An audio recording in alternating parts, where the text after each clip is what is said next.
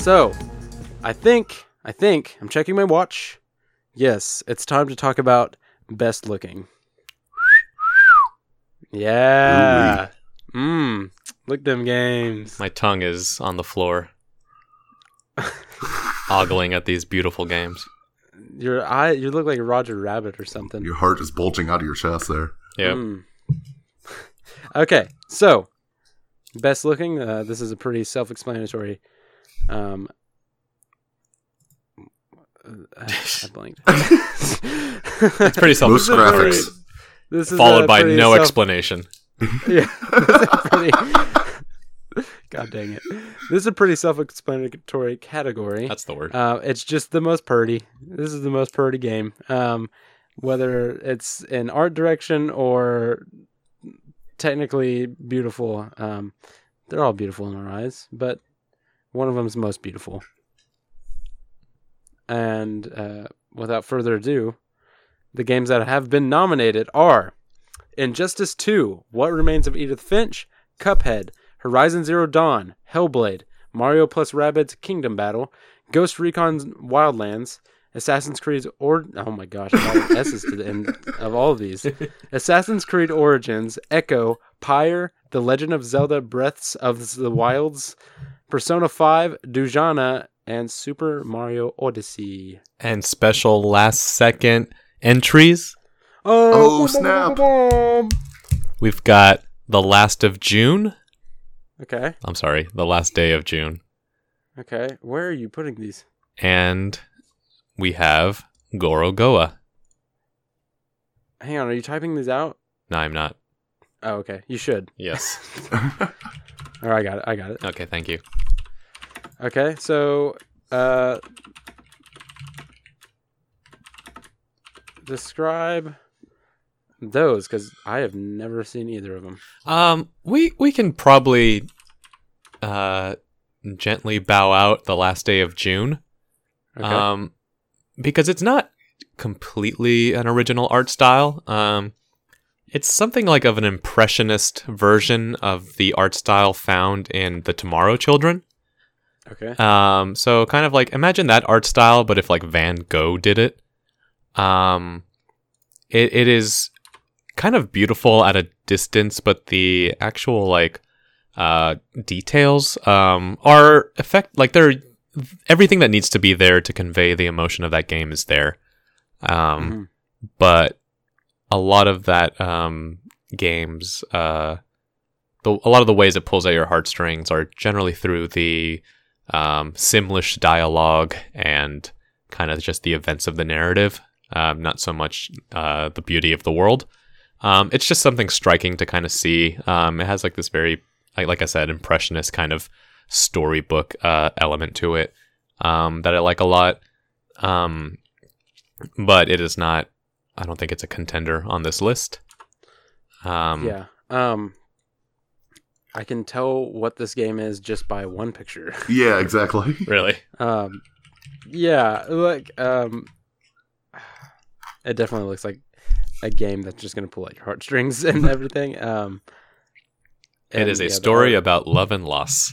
Ah, that's and what it they is say. it is uh it is very powerful. And it looks like Okay. the lost in question is their eyeballs. Yes, that that that took some getting used to. I was kind of fine with the character with the glasses, and then he took his glasses off, and I was like, Ugh. But then like every other character, yeah, they they kind of look like husks, like mummified people. um, yeah. So it's a good game though, but it's Goragoa, Gorogoa. Gorogoa's It art looks- style is gorgeous. Phenomenal. it looks like uh, Incredipede to me. Incredipede. I am not familiar with that. Okay. Um, it's it's definitely different, but Incredipede has a pressed kind of uh, style, like a um, ink press almost. I think that's what that's called. Okay. Um, if you, oh, I remember this game. yeah, I think it was. It just came out on mobile. Um, I mean, I do see the differences, but it, it kind of looks like it's the same Mhm. kind of direction, but just less um, myth. I, I don't even know what this is. Uh, tell me about Gorgoa. Um, so I haven't played too much of it. Um, I just feel like it like literally started playing it last night because it came out Okay. last night. Um, technically it came out today. Um, so it is essentially a puzzle game where you are moving around panels to uh, move along this narrative. Um, as you move through, through these panels, there are different events going on in every panel. Um, Okay. But you can kind of zoom in or zoom out or move uh, around these different panels. And then the way you arrange them, they will uh, sometimes kind of lock together and form one cohesive picture. Um, Okay. And so, in that uh, spirit, like you can have a character in one panel, he's kind of walking on the grass, and then you'll have like a different panel that'll have kind of a cutout of like a doorway or a stairway leading somewhere. And then when you put those together, the character will kind of walk through those panels, and uh, it's not just kind of like uh, one surface. It's really multi-layered, where you will be kind of like diving into panels to see kind of what's behind things, or even splitting panels apart, where uh, what was es- uh, essentially one cohesive picture just turns into two, and then you Mhm. kind of uh, mix and uh, play with those. Um, as far as a puzzle game goes, it's really great, um, and a lot of it is sold just by its art style. Um, so it was, com- to my knowledge, I might be mistaken. I believe it's completely hand animated. Um, Okay. And this is also the developer's first kind of crack at animation Mhm. um, and which is why this took seven years to come out. Okay. Um, he has just been working on it forever. In 2014, he presented it at some IndieCade, I believe, and said, "I'm going to run out of funding if I don't finish this game this year." Um, but then uh, I believe Annapurna, uh, the publisher, picked up the game and allowed him to finish it. Um, so, who are the influences? I would say like a David Roberts, uh, Gustave Dore, I would say are like the closest influence to this game's art style. Um, yeah, like kind of like it, it's kind of like a combination of like wood engraving styles. I would say like that's, that's the closest thing. They look like wood engravings. yeah. Um, um, the art style I believe that's used a lot is Orientalist uh, Orientalism. I believe is the name of the art style. Um, that is kind of like I would say kind of prominent in this. Um, it's used by art historians. I don't know if that's a, a common term anymore. Okay. Um, but it, it's a very gorgeous game. It flows beautifully. Um, just like really vibrant use of colors. Um, I th- like, like my, my my hesitance with bringing it up is I just I have played so little of it. I've played about I would say ninety minutes of it. I got it on the Switch, and then I very quickly realized this is better on a PC. Like just how you control it, like Yeah. moving panels with a mouse just feels better than with an analog stick. Um, although you can use the touchscreen on the Switch. Um, But I've played, yeah, maybe about 90 minutes, two hours in total. Uh, I'm really uh, impressed with what I've seen. I just haven't really had a lot of time to reflect on it. So I don't know. I don't know if I feel comfortable leaving it on here. I might feel Okay. differently in like a week from now and be like, no, we got to go back and keep Gora, Gorogoa in this category. okay. Um, it's just beautiful. Alright. Like uh, it's one of those things. Like the second you play it, it, maybe not the second you play it, but like as you see how this world kind of splits apart and comes together, um, and how you affect those panels. Have you ever played the game Crush on PSP? No. Okay, well this analogy is not going to help. Um, Alright, great. it's like I've, if uh, those those Tamagotchi things. Those those things come together, right? have you played Super Mario uh, on the Wii? Super Mar- Pa- Super Paper Mario on the Wii, No. where you can switch the the perspective between 2D and 3D. I've played Fez. Okay, think of Fez. and then kind of combine it with um what's the game where you swap panels? It's an ios game. Um Man, i don't I feel like remember. it's a lot. it's a lot of like a lot of different things are kind of coming to mind as i play it. Comix Um, Zone for the Genesis. it's like comics for the genesis. Oh, okay. I get it now. i want to say the game's just called like swapped or something but that's not right. Um either way that's n- neither here or there. It has a really beautiful art style. Um it's animated really charmingly. You can like see the frames of animation which is like I, I, to me i really enjoy because it's just like you can just tell where the artist was just kind of like that's enough that's enough uh, Yeah. panels i have to draw to convey the character turning his head left um I mean, that's it- a, that's a, definitely a style. for sure. Um, it's just like it, it's not just uh I, it, the art style for sure is the standout thing, but it's also just the design of the world is really beautiful, um, and kind of how the different uh, environments blend into each other. Um, again, yeah, like I, I would s- maybe keep it on the here for now. Don't Okay. cut it just yet. There are Okay. things that are easier to cut on this list. Yeah. Um, such as, hang on, let me un unstrike that. Um, Cuphead's an easy one to cut. did you stri- right? did Like, you we strike just- this? Well, you said take it off for a second, and then you said don't take it off. Okay, Um, I don't remember that. I okay, so I'm I'm gonna go through some some quick ones. Um, Ghost Recon Wildlands. Uh, Eh, huh? it's pretty, but it's not like Yeah. it doesn't stand out in any way. Yeah, it it does. It's a game that was made by a lot of people. I feel so like it lacks in the. Um, I think more than three people made this, right? A diverse Um, team of religions. What's Yeah. the- Oh, okay. Yeah, a bunch of eth- uh, different ethnical backgrounds and all. Yeah, okay. Um, so it's a game like as most uh, games made by hundreds of people.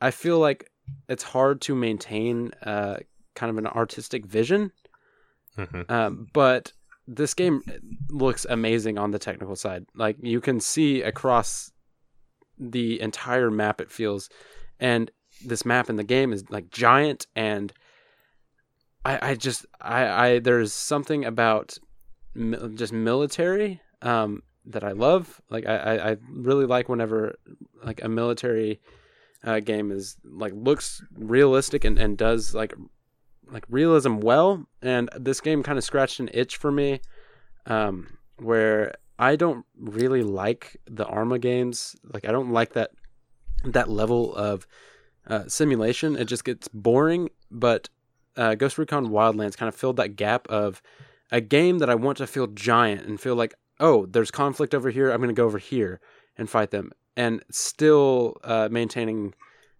like some excitement in, in that, and not just feeling like, okay, well, I'm going to drive for a few hours. Like there are there are camps all all around the map that you can.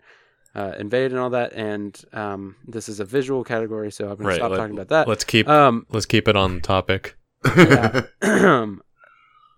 Uh, I I, I, agree with you. Like, very good. uh, I didn't play that much Wildlands, Mhm. um, but there were a lot of things about the uh, the look of it that were striking. The game looks gorgeous in when it's raining.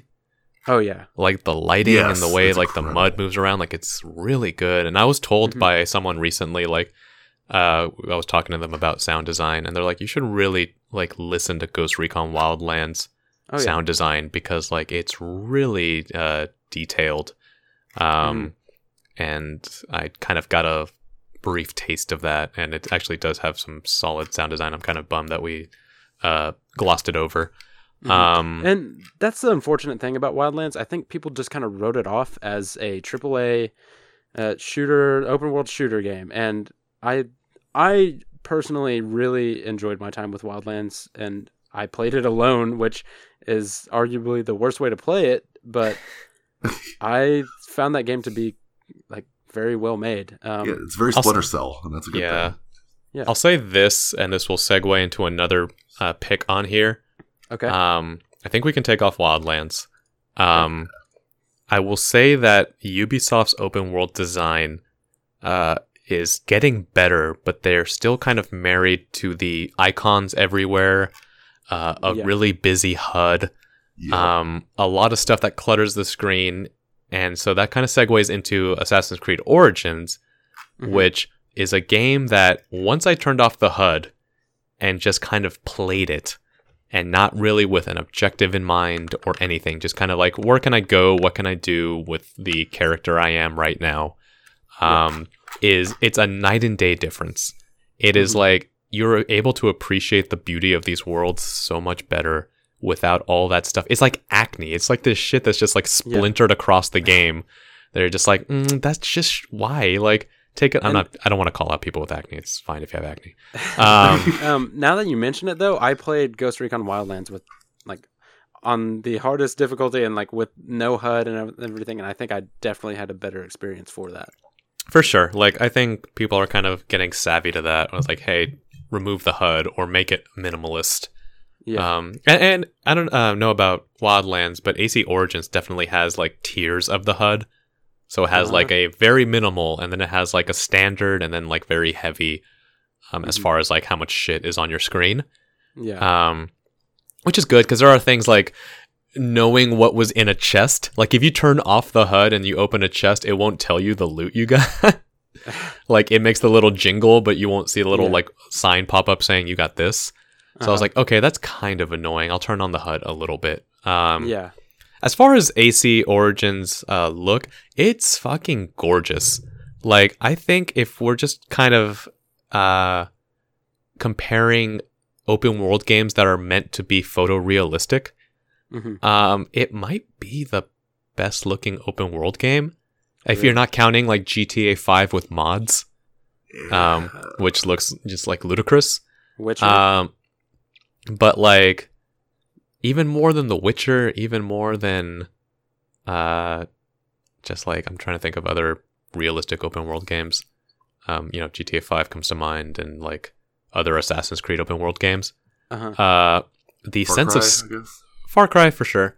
Uh, the sense of scale in Assassin's Creed Origins is like unmatched Mhm. like when i when you walk up to like the the pyramids in that game and like actually see their scope to your character it's like a really daunting moment it reminds me kind of of when uh inFamous came out and you can go up the uh the space needle in seattle Mhm. and like that was a really powerful moment because like you could really like see the tech and like what the difference between like last gen and next gen were Yeah. um, and this game, like everywhere, there are little details all over the place. Um, it's really just like beautiful. The lighting is striking. Um, hmm there's just like so much in the way of like TLC in making these towns feel lived in and vibrant and like um there are things I'm still kind of uh, irked about. Like I think character models in Ubisoft games still look like toys.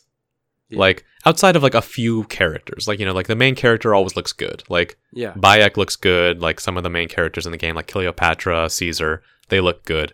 But like Mhm. townspeople always look like they were just like they were half baked, like literally like they were made in a clay mold and they weren't quite finished.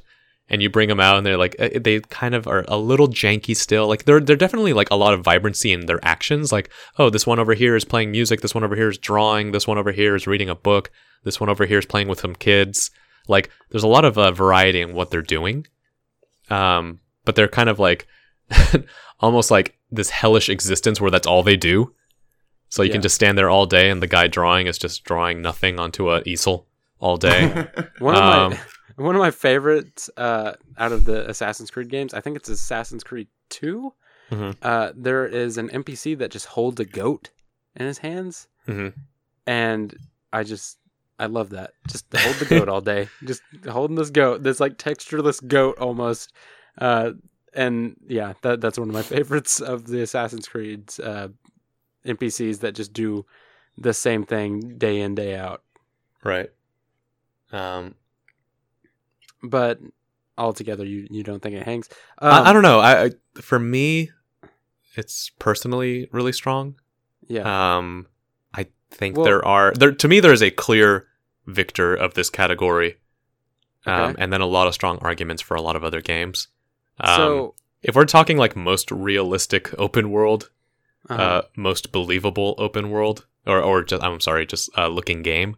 yeah. Um, although you know what, I haven't really uh, Injustice also hangs there. Um, hmm as as far as they are superheroes.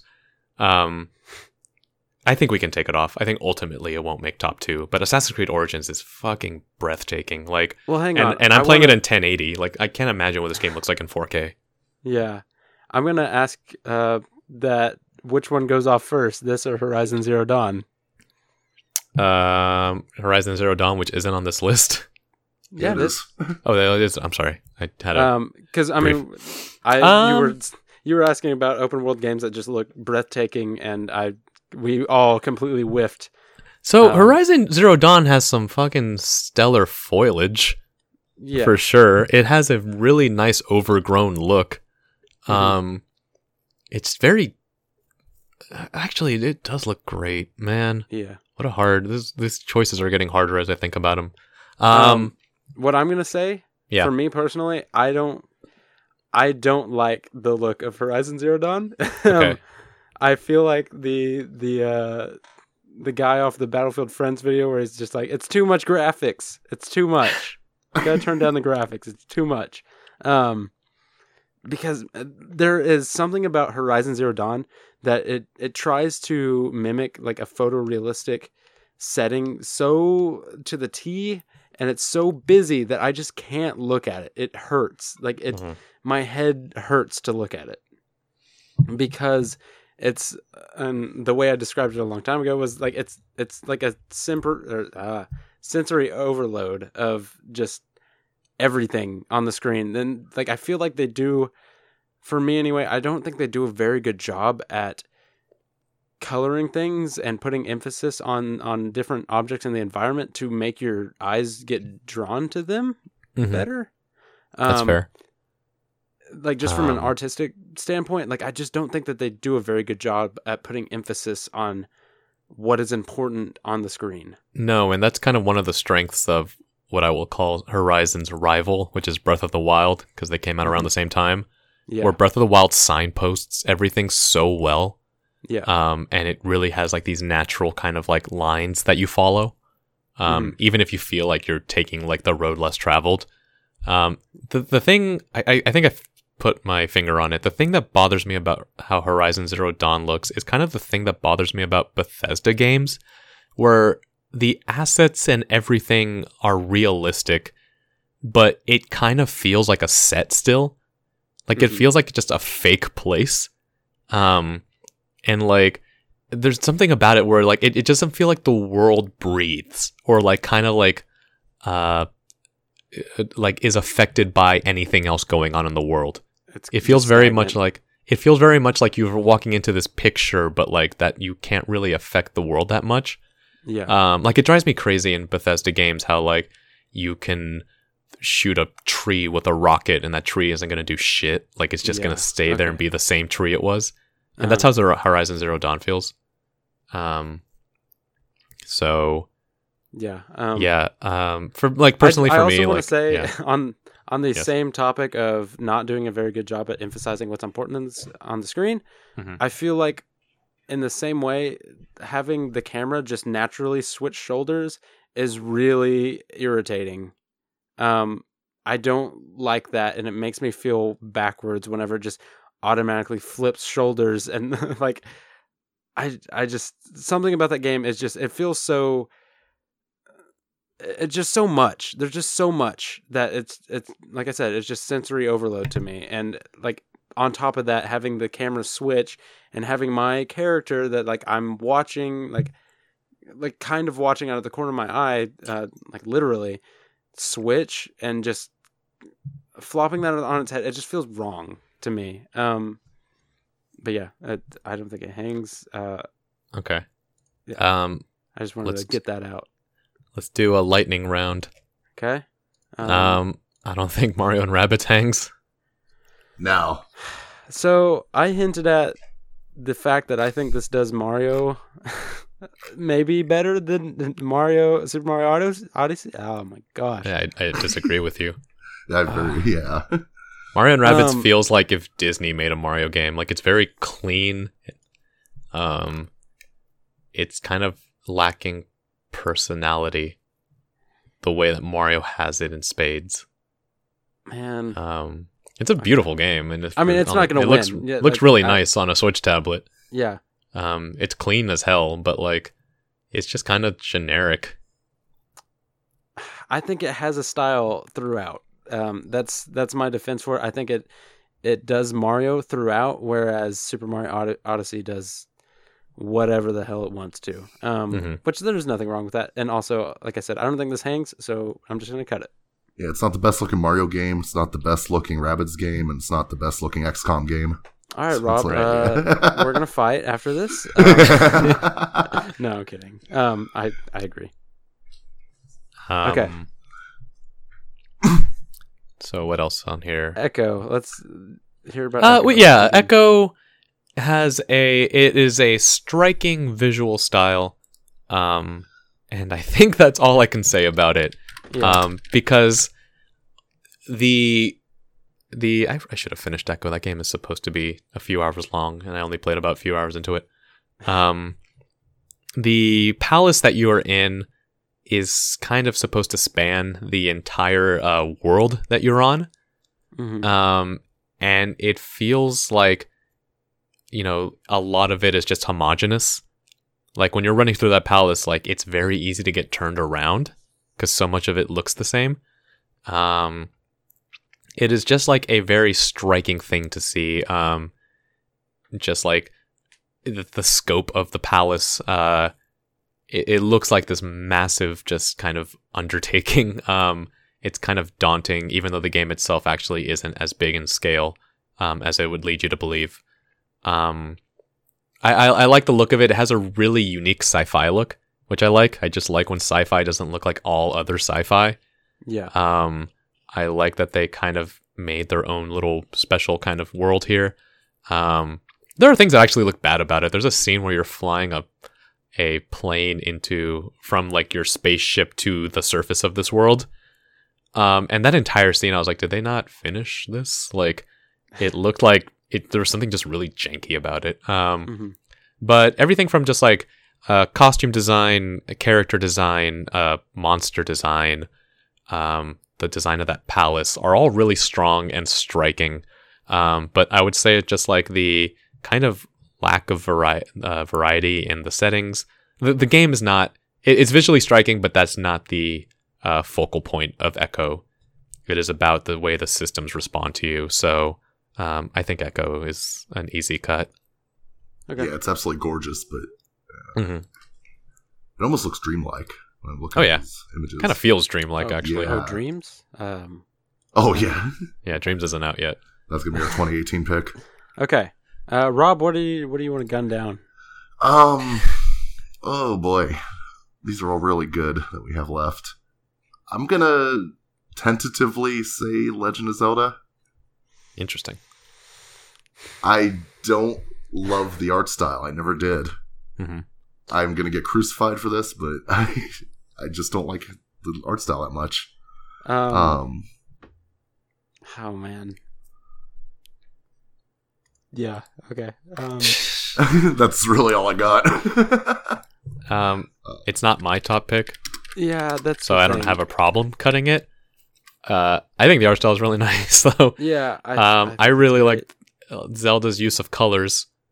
Um, I just like it, it. feels like there is an entire palette of like different colors that the uh, sun setting will cast on that world.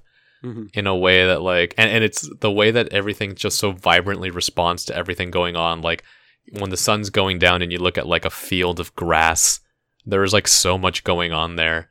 Um, I think it's really beautiful to look at. Um, I think yeah, it don't has, get me wrong. It's a gorgeous game. It's just I- the up close textures. I think is what kills it for me. Yeah, I mean, also- yeah, I, I think texture wise, it's not going to hang at all. yeah that that's the that, yeah that's the thing is it's not my top pick um um but i think that game does a really like does a really great job with the use of color um just based on that opening scene whenever you walk out and see the world and you see death mountain and it's like right.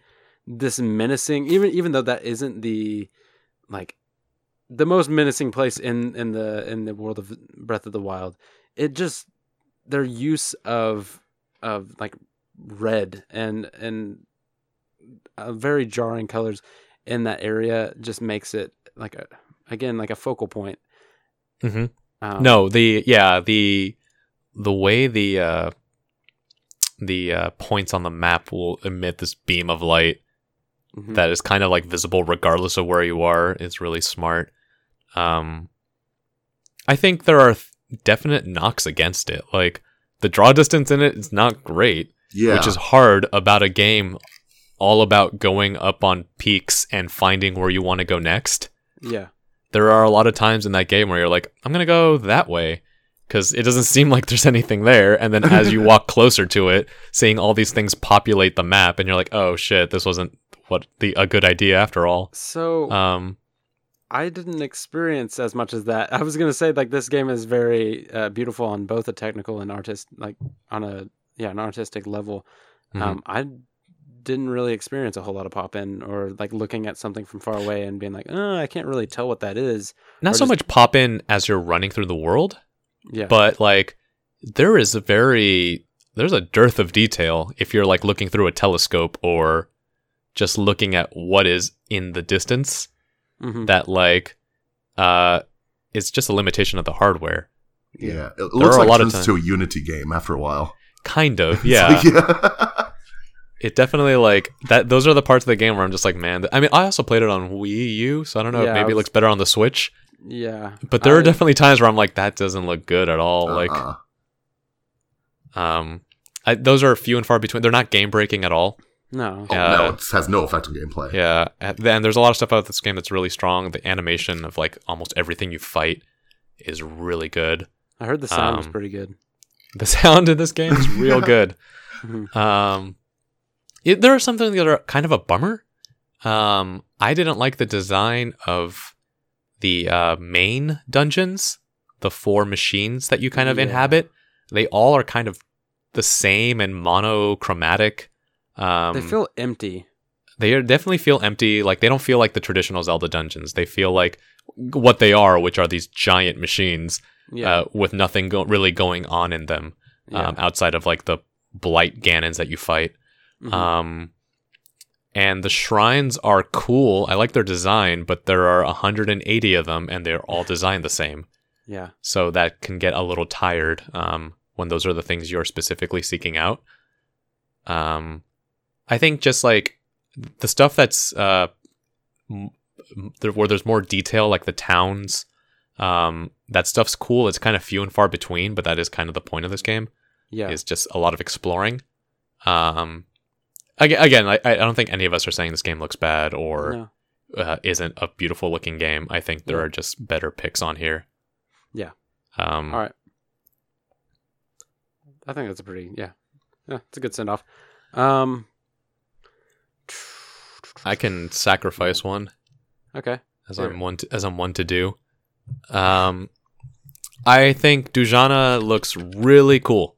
Oh wow. I didn't I- expect that. Really, I I, I, I think it looks beautiful. I, I think it's a really cool like for being a game made by a person.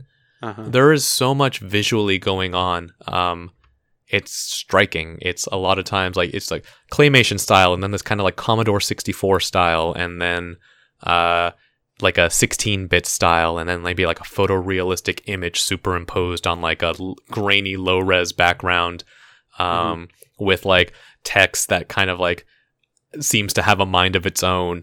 Um there's so much variety in it. It is so incongruous but like together works so well Mhm. um that it's like really unique. Like if this was most unique looking then uh it, Dujanah would get second because I still think there's like um games that kind of look like Dujanah that don't look like what I think should win this category but um uh it- it- at this point I think Dujanah would be a strong runner up um I'm looking at what's left.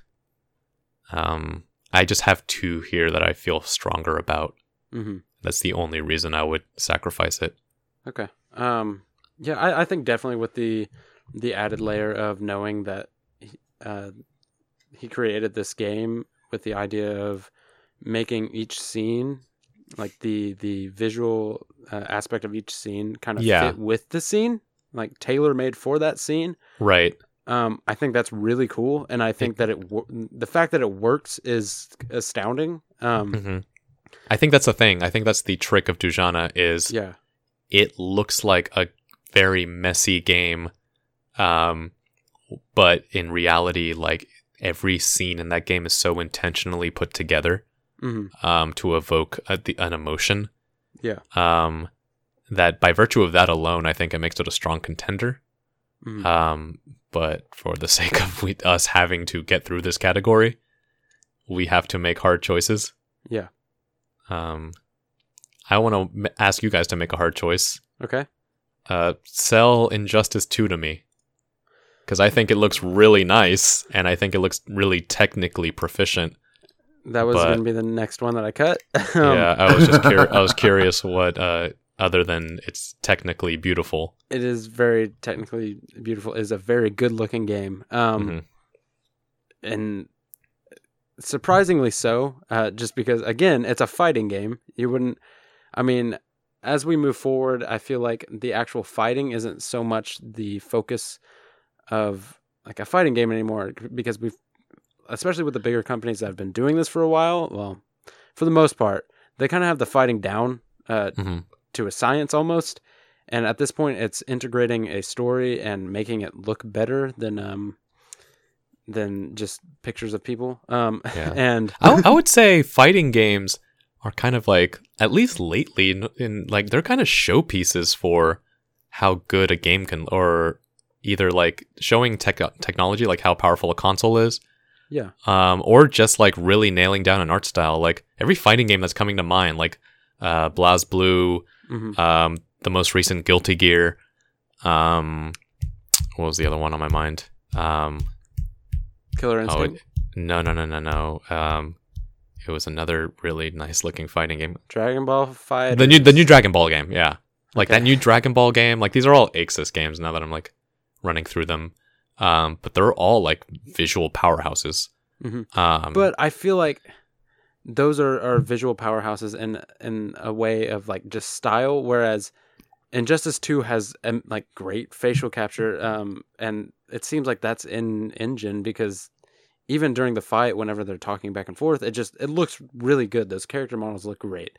Um, again, in the interest of time, it it's not gonna hang. Um, but I I really feel like it it deserved. It, de- it deserves its dues mhm. um, and deserves to be recognized.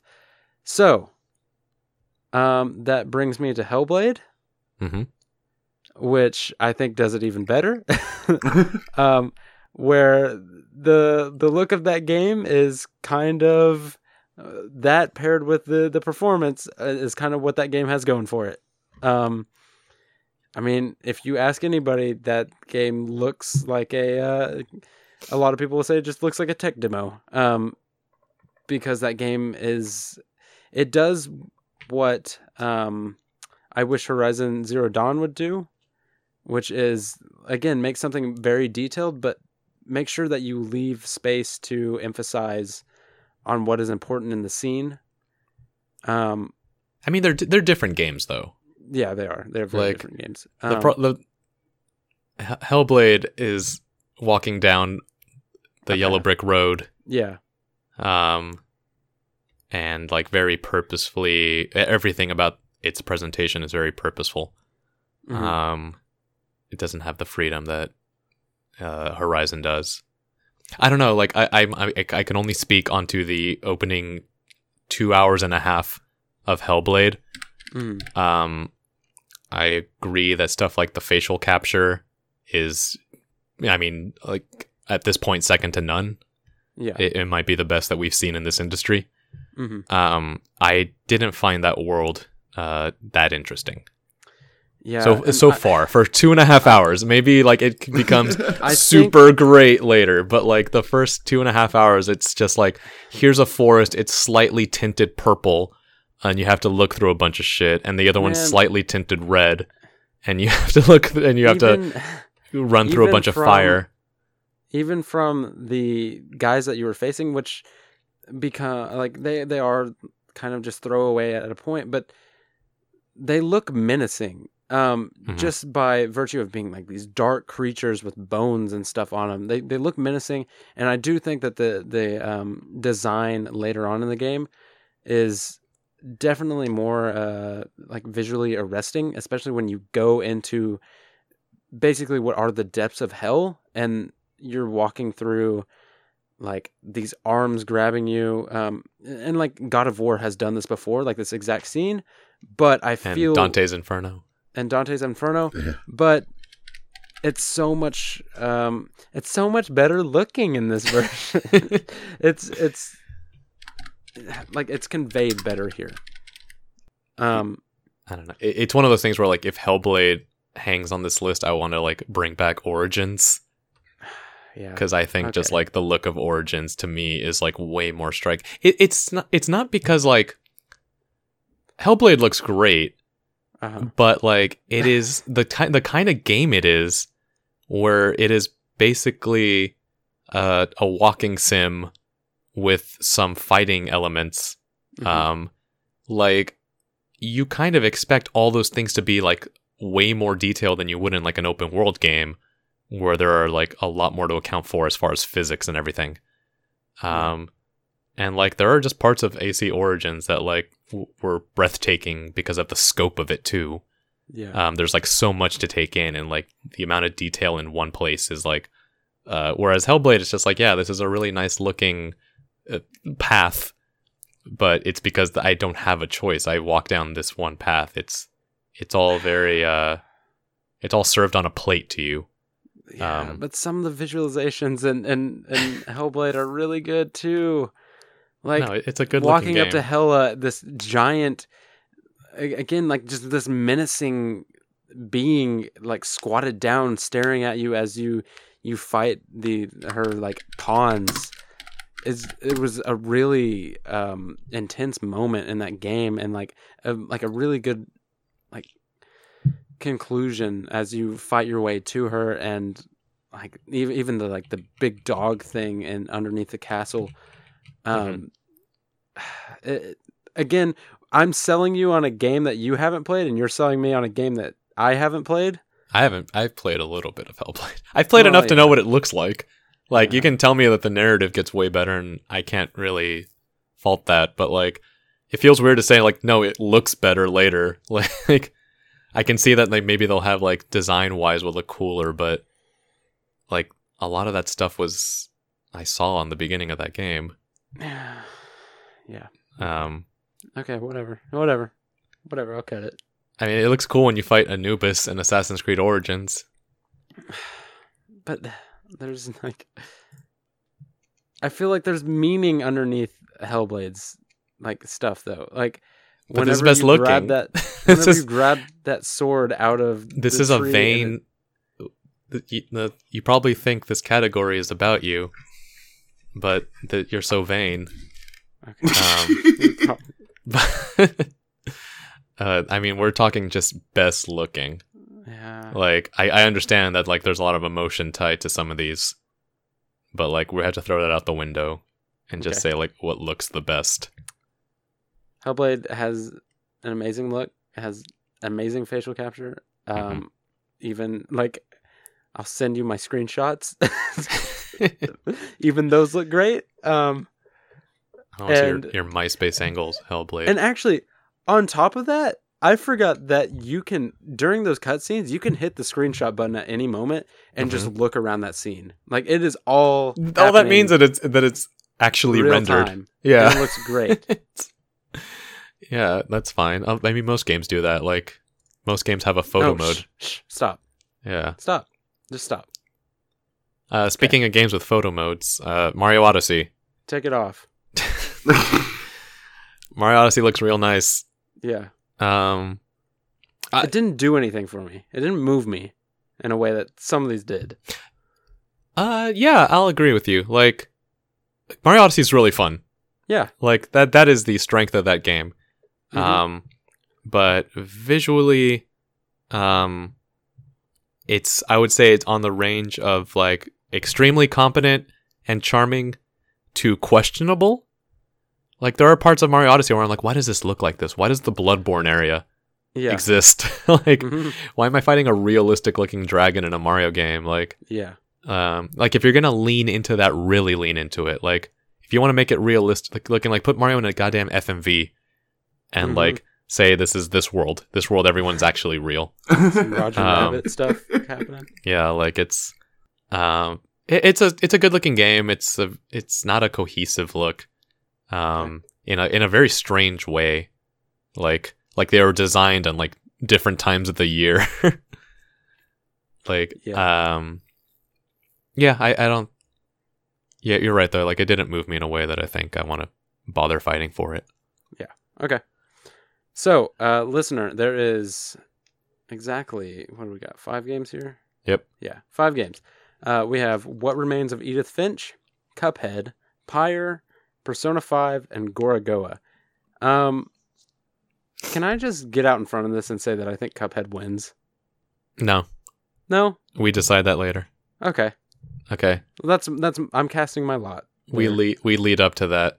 Okay. We lead up to that very obvious statement you just Yeah. said. Okay. we lead up to the the really no duh thing yeah, exactly. Yeah. That- okay. that we're all thinking.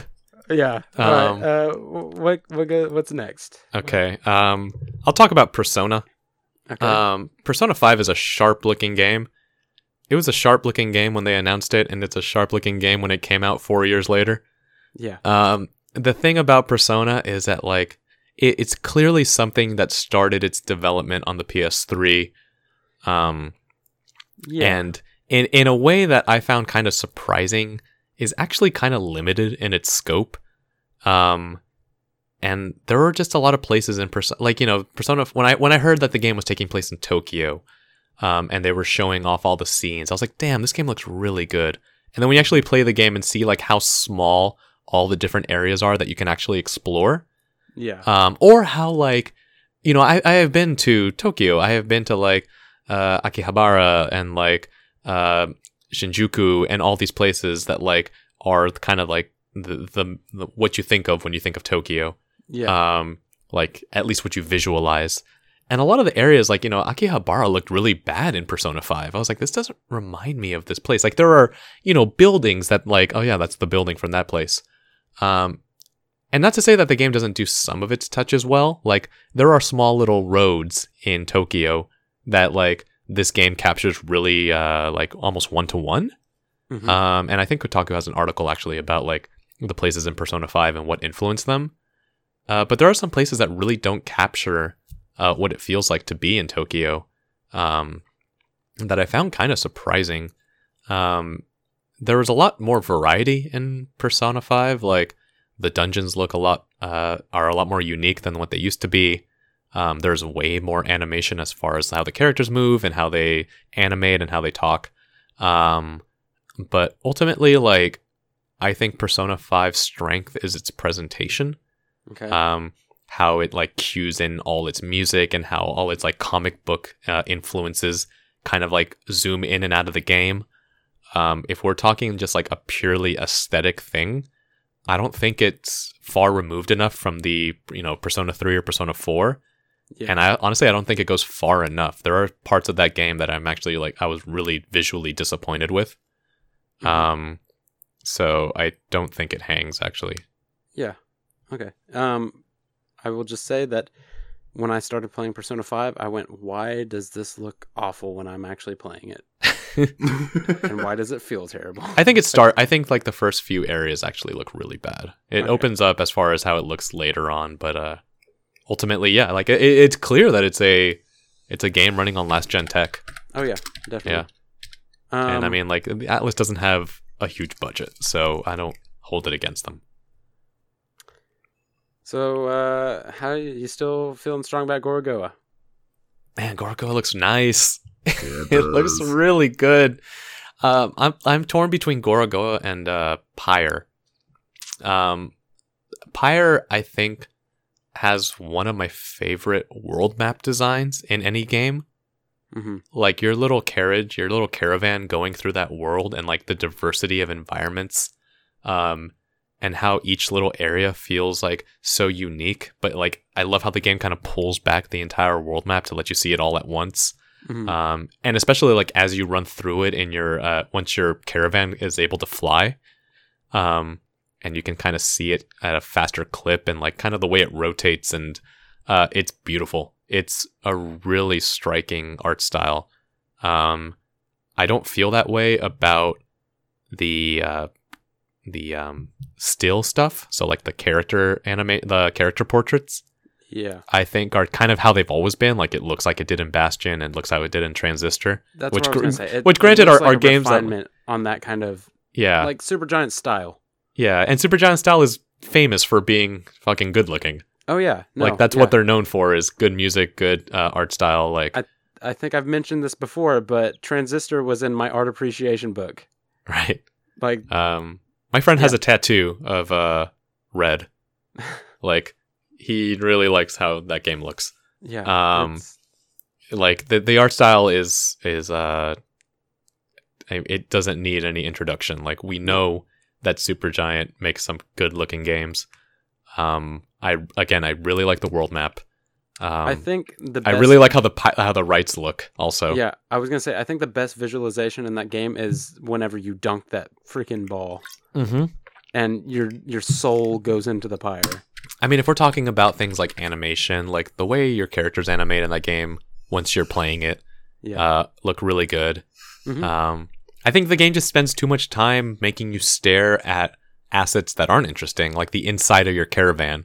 yeah. Like, yeah, the little trinkets and stuff are cool looking, but like what that art style looks like is stuff we've seen before. Mhm. The stuff that's really unique is the actual rites and the world map. Mhm. um, yeah. Which you don't see enough of, un- unfortunately, because there's actually just so much reading in that game Yeah. that it can go, you can go a good 10, 20 minutes before there's an actual other rite to uh to play in. yeah. Um, so in that spirit, I think Pyre loses out to Gorogoa. Okay. So I will. So this becomes Edith Finch versus Gorogoa. Dude.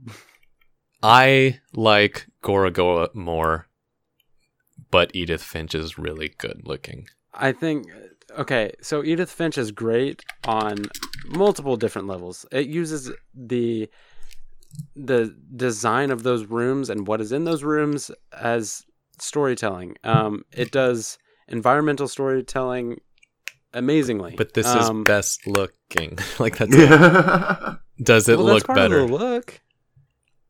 No, because you're you're talking kind of like how the game's affect uh works off the look. I, I agree that like uh stuff like world design. Okay, hang on, hang on. I got a better meaning. argument. Okay. Whenever you first go into that house, Mhm. and you don't know anything about that house, the pa- color palette of that kitchen area and that living room is very dark. right. It feels um it feels abandoned and it feels like depressing and she talks about how she's scared of the house and you definitely get a sense of that through uh the colors that they use and like the the dark look um in in those rooms and everything and like dust flying around. But as you go through that house that it becomes such a lively um, environment. And uh, again i think that that works to the benefit of the story Mm. and it looks great um I th- I think the house has a lot of personality. yeah I think with all the trap doors and how different everyone's room looks, um, I think that house is definitely very charming. Mhm. It looks like something out of a Wes Anderson film. oh yeah it's also like- stacked like it's just stacked. It looks like it's an impossible house. Yeah. Um, I think even the way the art style will change from story to story mhm. is really good. Yeah Um, I just, I just don't. I really like how Gorogoa looks, man. Like, I know you haven't played it, but like, holy shit! Like, there are parts of that game that are just like, like, I was playing it at work today, and just like, so impressed with how uh that art blends together, um, and how vibrant it looks, and how it, it does it does the same thing that you were kind of talking about, how like some areas will kind of be muted and then as you explore them will become brighter and uh um it's it's just really like i don't know.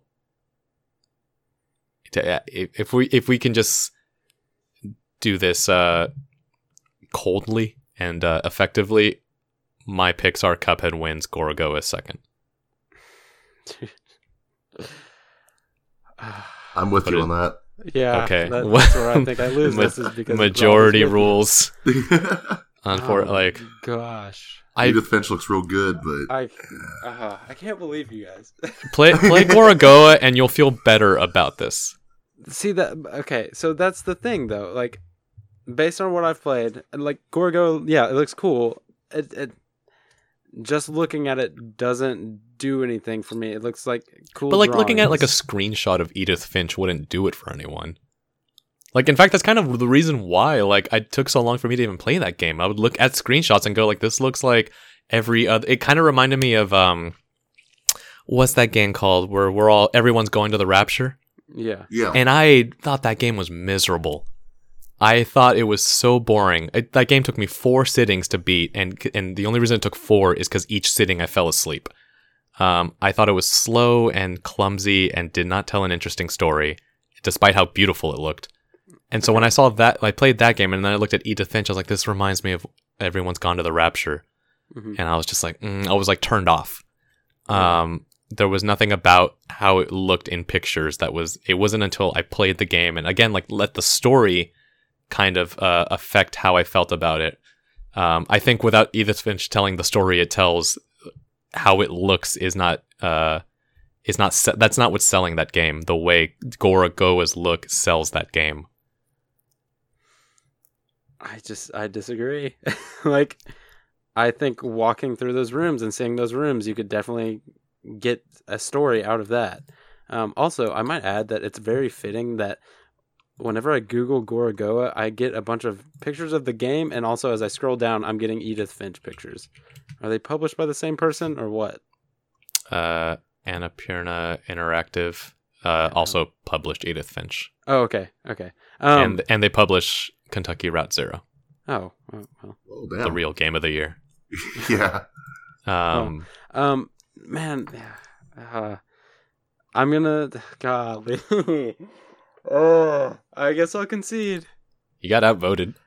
I know that's the thing. Booyah. Is I, I can't do like. There's literally nothing I can do. This isn't Um, a monarchy. I mean, you are the host. You can just override You, us. you but- can you can edit it so that we're like, yes, Right. Edith Finch wins. Edith Finch wins. Oh, great, cool guys. You just take Um, us saying Edith Finch takes it from the last round Yeah, and put it on this Mhm. one. Yeah. And it's like, wow, no, uh, no argument there. Crazy. Ah, okay, all right. Um, Huzzah. But uh, yeah, can we uh, let's really quickly rap about Cuphead and how fucking good Cuphead looks? like, is, is Really there, good. watch a cartoon and then and then you'll know.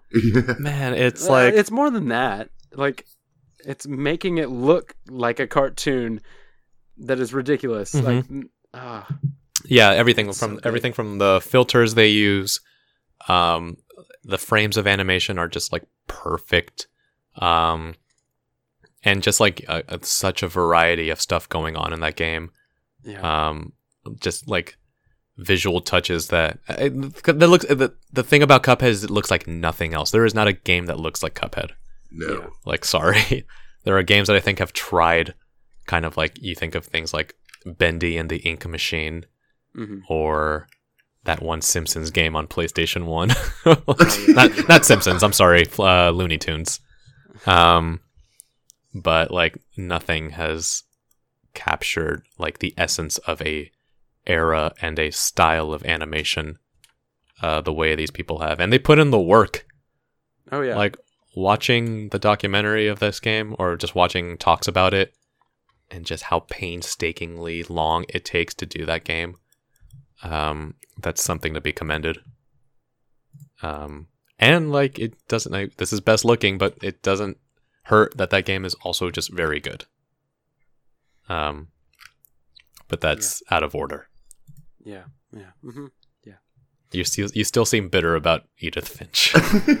No, no. which I'm not which didn't even It's seem like your choice. It seemed like you wanted Hellblade to win, but you're just upset that Gorogoa took it. no. Um, Gorogoa is real nice. I, it's I, over. I yeah, promise yeah, if you play it, Yeah. Okay. Okay. Gorgonzola's pretty good too. Yeah. yeah no. Gorgonzola's great. Uh, Goro Gorgonzola, Majima. Yeah. Yeah. it. It's real Um, cool. Goro from Mortal Kombat. Goro from Mortal Kombat. I, I think real what cool. remains of Edith Finch uh, got its last uh, category, but um, cool. yeah, for me, for me, it's a winner. But our real winners of best looking are Cuphead, uh, taking it, and runner up Gorogoa. And wow, this was a lot longer than had expected. Yeah, this is supposed to be a fast one. yeah. All right. Um, well, let's let's take a break and then we'll jump into best sequel afterwards. All right. Sound? Sounds good. Nifty 50.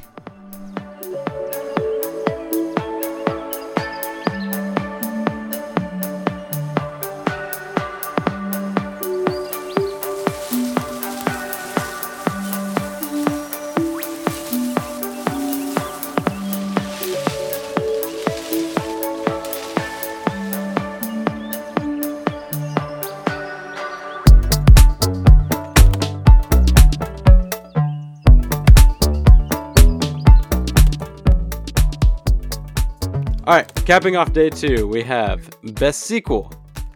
Our nominations are The Legend of Zelda Breath of the Wild, Super Mario Odyssey, Wolfenstein 2 The New Colossus, Resident Evil 7, Persona 5, um, Assassin's Creed Origins, and Nier Automata. Hey, hey there, uh, Zach. Yeah, I'd like to add a last second entry. okay. Uh, how about Divinity Original Sin 2? Oh yeah, that'd be a that'd be a good one Yeah. to add on there. Hmm. Strange I didn't write that on there. Yeah. You wouldn't have missed it or anything. Very Real- unlike you. Uh, oh, it was higher up in the list. I guess I must have missed it. Strange. Just Yeah, strange. went right past it. All right.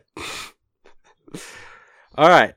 Um, how are we feeling um, about some of these games? What do you think? I would say stays? these What do you think goes? some of the best sequels of 2017. Whoa, yeah. let's not get ahead right. of ourselves. So, uh, the best sequel of 2017 is all of these games, and now we can move on. Yeah. Uh, that's going to end out the day.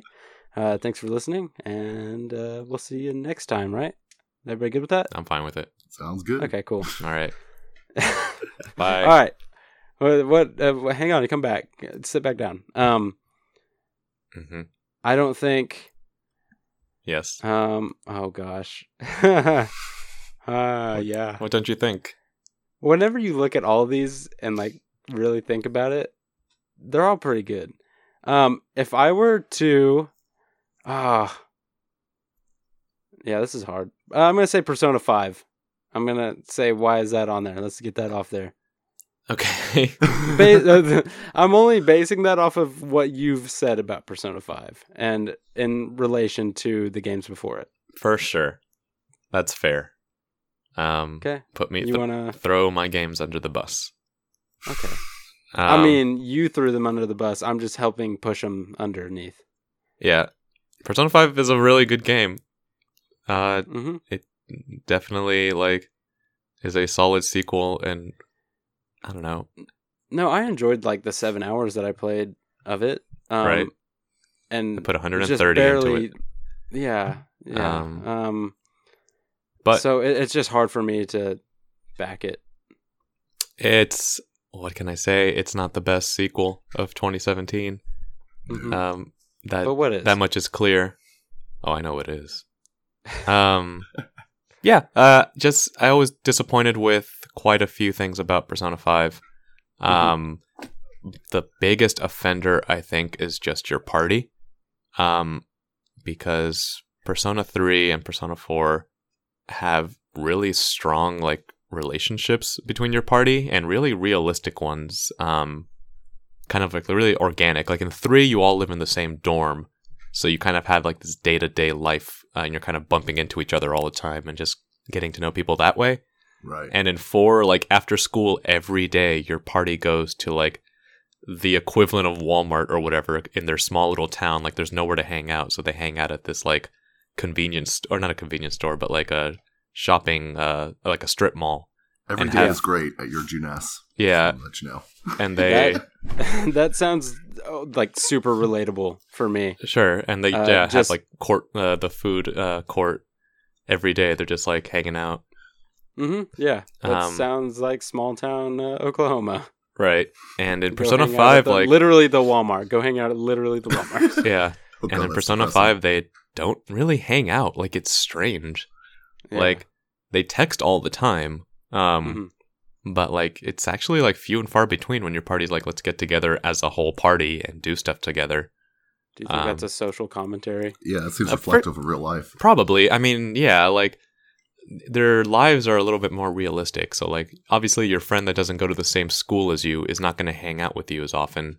And Yeah. obviously your friend that is an heir to like a multi-million dollar fortune has a lot of shit that she has to do uh, because her father had died and she has to take over the uh, company. hmm So naturally she's doing shit. But like even like Ryuji or characters that you should be seeing every day, like Yeah. you don't. Um, so I never really bought the relationship between a lot of the characters. Mhm. Um, and so when there was supposed to be a lot of payoff towards the end of like, oh, look how much these people love each other, I'm like, I don't buy it because I barely saw like half of these people. One of the Yeah. characters, the one who uh, whose father's died and has uh, the multi-million dollar uh, fortune, like she shows up like 60 hours into the game. It's really strange. Yeah. Um, and they're like, "Oh, here's Haru. Uh, get to know her." I'm like, I, I don't need. We're about to fight the final boss. Who's Build Haru? that social link. Um, yeah, you barely have time. Like, you really have to like mainline that social link if you want to. Uh, it's called a confidant. If you Oh, want to uh, get to know her and hear her whole story. Mhm. Um, it's that stuff on top of just like uh, a few mechanics that are still kind of that are getting a little tired. Like the battle system persona is really good, but Mhm. they didn't really do that much to separate it from three or four. They added some new elements and they added uh I think the best thing they added was the social links will give you abilities. Um and not just your party members, like everybody that you build a a confidant with, or I should say, um, will give you some cool abilities. So like if you play with the kid who plays light gun games at the arcade, um you have this ability to jump into battle like guns blazing and you can take off a lot Mhm. of enemies' health um, before you even start the fight. Um, and it's just like this really cool animation. Um, but yeah, but ultimately, like it was, uh, uh, it was just a, not quite enough um, different from four to and three to justify the like eight years it was between sequels or between games. Right. Yeah. Yeah, and I was just like really curious, like what exactly took so long. Um, hmm but um, yeah, of all the games on here, I would say uh, Persona Five is probably one of the weaker sequels. Okay. Um. Well, let's. I'll let somebody else go. Uh, Rob, you want to Uh, yeah. Um, take a crack at this? Let's go with Resident Evil Seven, which Okay. personally I feel not only saved the entire uh, franchise from death, which is a pretty strong argument for it, Mhm. but it's probably the best horror game of the year. And the only thing I'd say is against it is that it's the best horror game of the year, but nowhere close to the best game of the year. And Yeah. so I'm kind of Um, stuck defending it as a full or as a best sequel. Yeah, uh, the thing that I will say in Resident Evil 7's defense um, is that it did bring a lot of people back to the Resident Evil franchise, I feel, because the what was the last game? It was Umbrella Corps. Right. Like faith in Resident Evil has been on a down downhill or downward spiral for a while now. I mean, the the later Resident Evils uh, 5 and 6 are definitely more of like guns blazing kind of games and this kind of brought it for the most part it brought it back down to a more uh like personal sized or um a, smaller scale yeah. yeah than blowing up the world or whatever Right.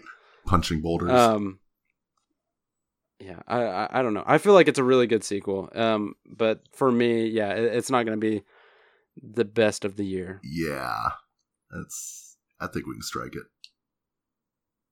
anything to say dave any, any goodbyes Um, I don't know. I feel strongly about Resident Evil Seven. Like, if we're just talking sequels, hmm th- that that is a great sequel. Like, Mm-hmm. it is not just more of the same or a you know an upgrade on an existing formula. They changed a lot.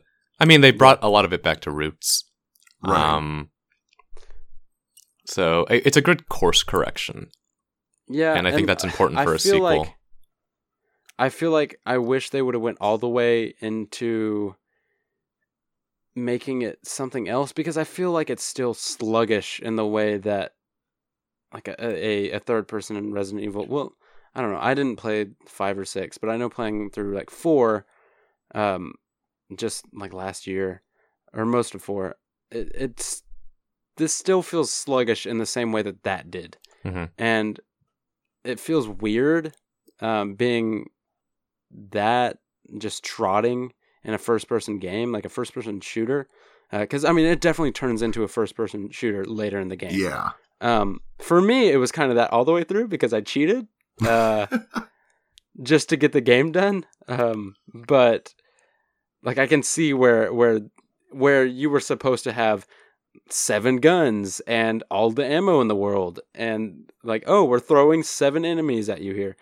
Um, I feel like they. Sh- I, I wish they would have went all the way with making it um I don't know, more. I don't want to say like PT esque, but in, that same general direction of a first person horror game. Yeah, because at the end of the game, it does become that over the top Resident Evil again. Your Yeah. explosions and helicopters flying in and all that nonsense. Yeah. And so it worries me for Resident Evil 8, to be honest. Yeah. Well, yeah. I don't know. Um, c- it was kind of uh surprising because Dave told me that it, it, it in Resident Evil fashion, it turns out that you're fighting this huge monstrosity, like this thing that is ridiculously giant and unbelievably huge. And Right. I was like, oh, okay. So I fought Jack, and I was like, oh, that's what he was talking about. And Jack turns into this giant spider thing. And then you get to the very end where it's literally like this towering behemoth above you as you're like laying on the ground shooting it, which I bet was awesome in VR. oh, it Um, was. Yeah, but it, it's just over the top in a way that I feel like maybe they thought they were servicing fans. Yeah. They are Um, they are but- because it is like like a lot of things in this game. It's a throwback to one where like literally someone in a helicopter throws you a rocket launcher and Yeah. says use it. Um, and that's a throwback to the tyrant fight in one. Mhm. But like the tyrant was a slightly larger, stronger super uh bioweapon. He, he was not this whereas uh Edie, what was her name?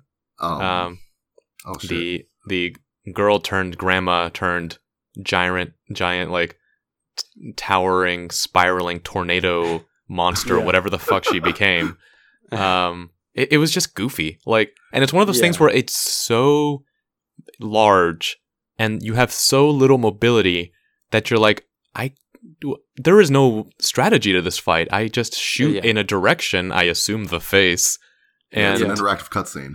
yeah, and it's it's really it's like it doesn't feel scary or tense like a lot of the boss fa- battles in this game.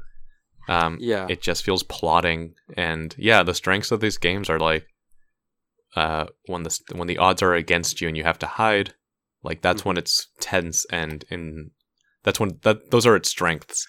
Yeah, and like yeah. you said, like the, the the strength isn't in the like making you fight Jack with a chainsaw whenever you move like you're underwater. hmm Like that's not how that's not how to do it. You know, like I, I wish they would have either went all the way with making the the controls feel more like a first person shooter, or went the other way and made it feel like like a a horror game where you're being hunted.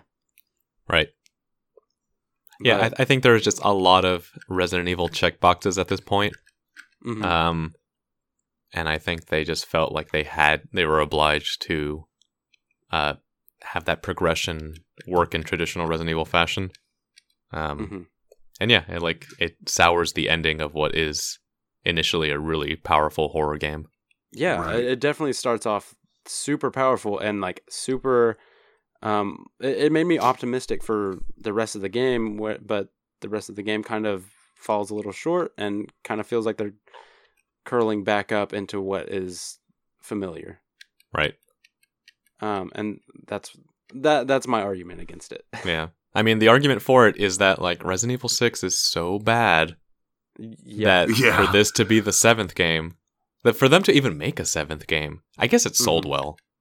Um, I would so it- so. it justified just making a sequel, but um I'm glad that Capcom like didn't just make another one of those. They could have Yeah. very easily made another fucking action over the top thing. Some of the things that happen in 6 are so ludicrous.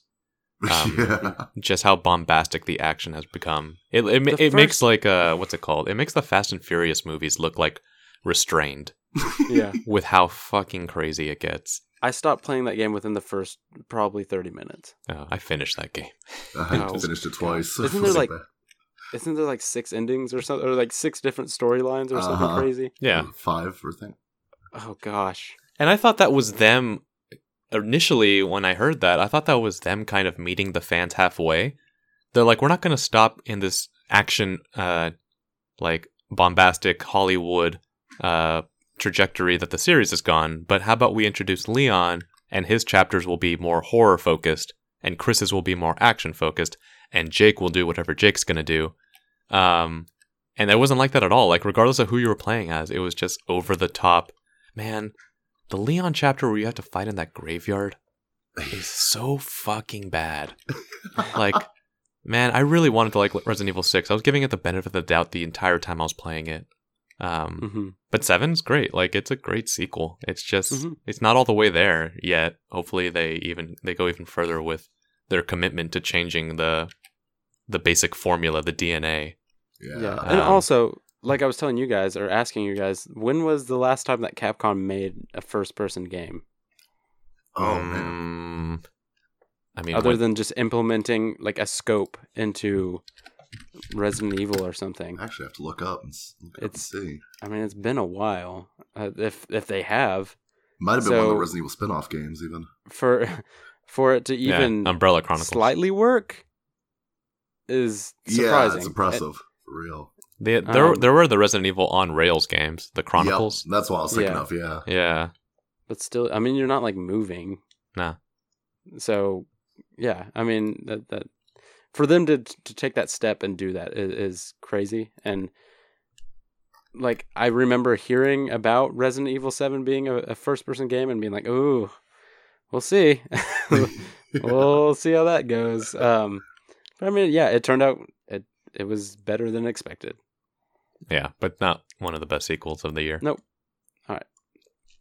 Um, I'm also going to uh, volunteer that we take Wolfenstein off this list.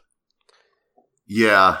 Um, Wolfenstein has really cool cutscenes and characters. The actual gameplay part of it is not better than Wolfenstein 1. I would say it's worse. Yeah, yep, okay. very much so. I, Yeah. I agree. that was going to be my because argument. I mean, you played those games heard back to back. Like yeah playing those games back to back i uh, yeah i i feel like i had more impact um or uh, yeah the impact was a little bit more intense on the first game mhm. and and like i said the first game came off as kind of just ridiculous whereas the second game came off as like insane in a, in a way that it's kind of hilarious but i don't know that that's what it needed Mhm. um, yeah, I, I agree though. So we'll strike that out. All right.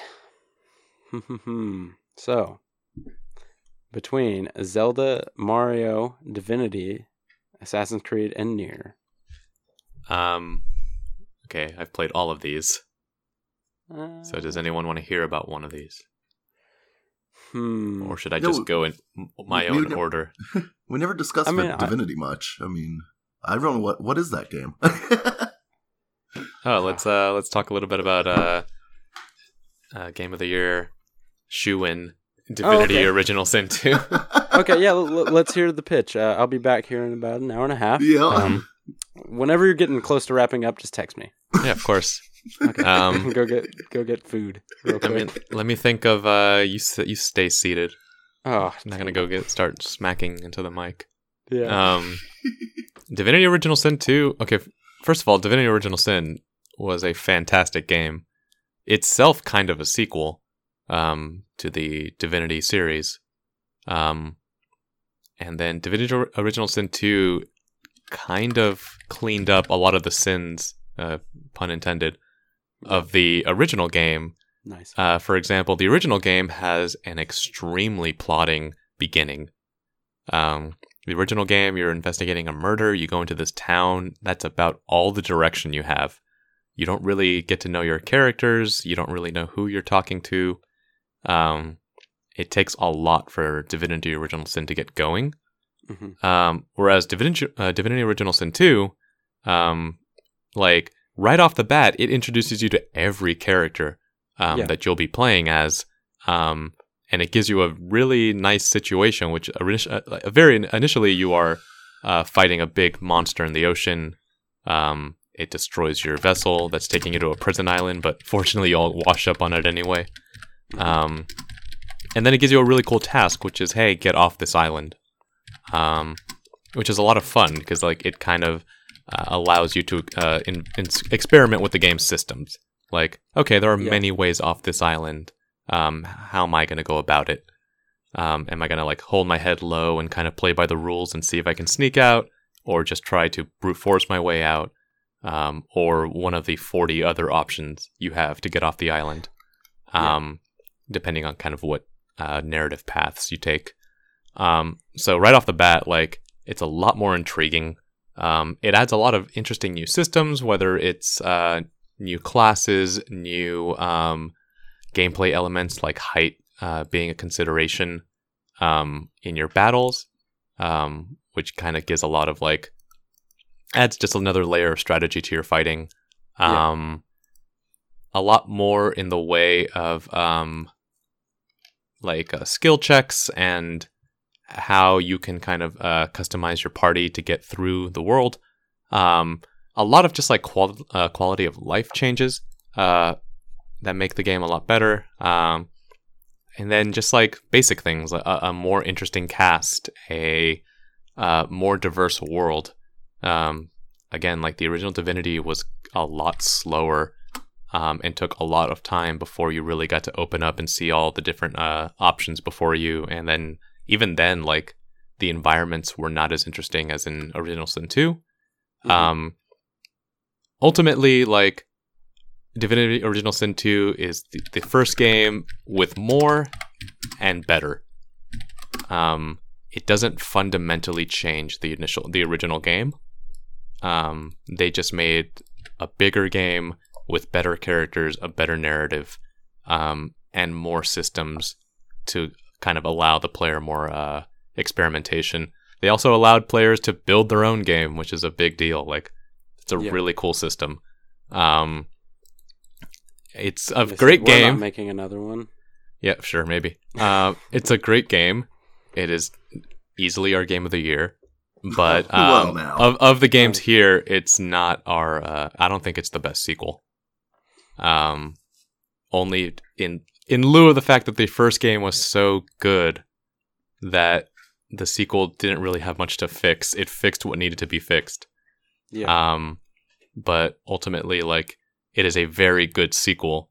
Um, but there are games on here that like fundamentally fixed, uh, you know, their own series, and in some Mhm. cases, uh, the genres they uh, inhabit. yeah. So, uh, let me finish before you cross off the goddamn game. Um, Uh, Divinity Original Sin 2, real good game. Uh, great sequel, not the best sequel. Now you may cross it off. okay. Golly. I saw you rush toward. it's great. He's uh, for listeners at home. He stabbed a knife in on the ta- in- into the table where my hand was about Mhm. to be. Um, it's scary. Oh, we need fully work for that. There we go. There you go. Perfect. Um. So, I'm gonna say, for me personally, I think this, I think this um category is Nier and Zelda.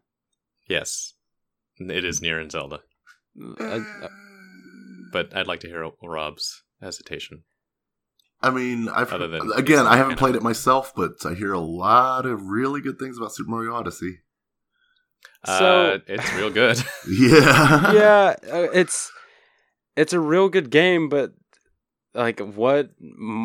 Well, it's kind of just Mario sixty four in a prettier package. I didn't like Mario 64, so we can strike it then. Okay. Well, I mean, that's the thing. Like when I think of uh, the Mario series, like first of all, all core Mario games are excellent, uh, Mhm. Sunshine withstanding. But like, um, I don't know. if y- yeah, like when I think of Galaxy, I'm like Galaxy fucking ruled, and yeah, then that did. like Odyssey, I would say is on par with it, but it doesn't surpass Galaxy. Yeah. Um, especially like kind of as you play a lot of Odyssey and realize that like a lot of those moons are not interesting challenges. Um, and how like a lot of this game like it, it's kind of turning into like a rote collectathon. yeah, Um, whereas Galaxy had very uh, deliberate, precise courses that it was trying to get you to go through, um, that were really fun and like really well framed and everything. There were, um, I think,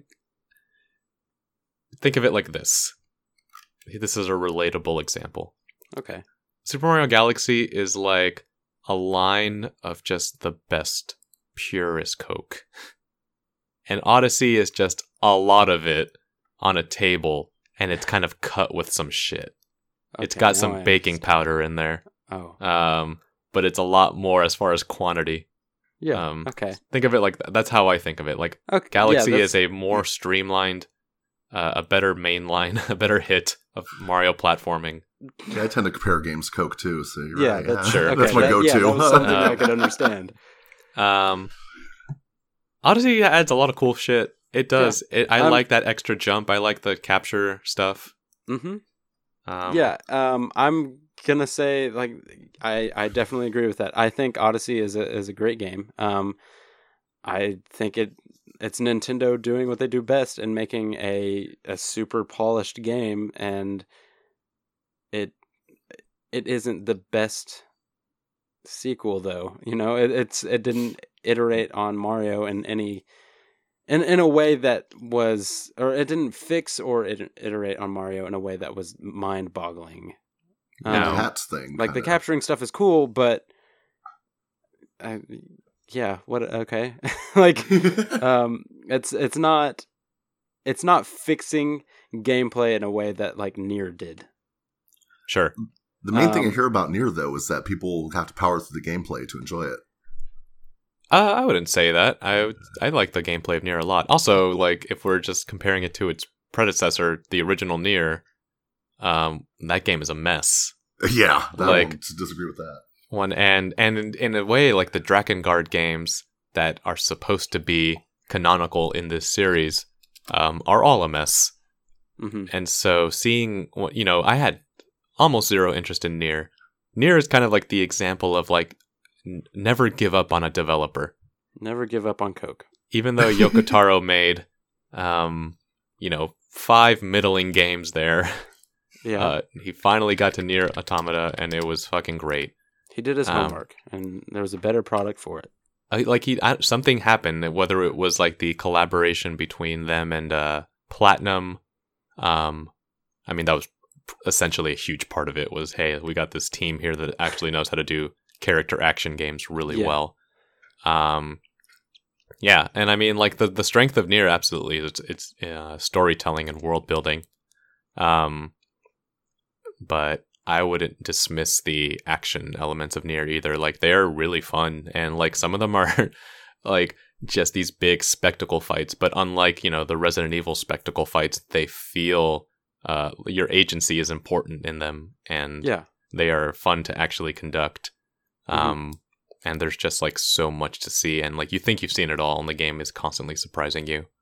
Um, yeah, like yeah, Nier Nier rules. Like Nier deserves to be in the top two. It, Like as a game that I didn't finished uh, finished uh, as a game that I didn't finish, but also have heard amazing things and have heard terrible things about the original Nier and like for this to be even remotely like interesting to me, like I I enjoyed playing it. I just never really went back to it. Um, I don't know why. Like a lot of people bag on the combat, but I felt like the combat was fine. It, it, like there's nothing wrong with it. Uh, in the same way that there's nothing wrong with Wolfenstein's combat. It's just kind of um, I don't know. It's just there, Right. um, which still sounds like a less than ringing endorsement of it, but um, it's not terrible.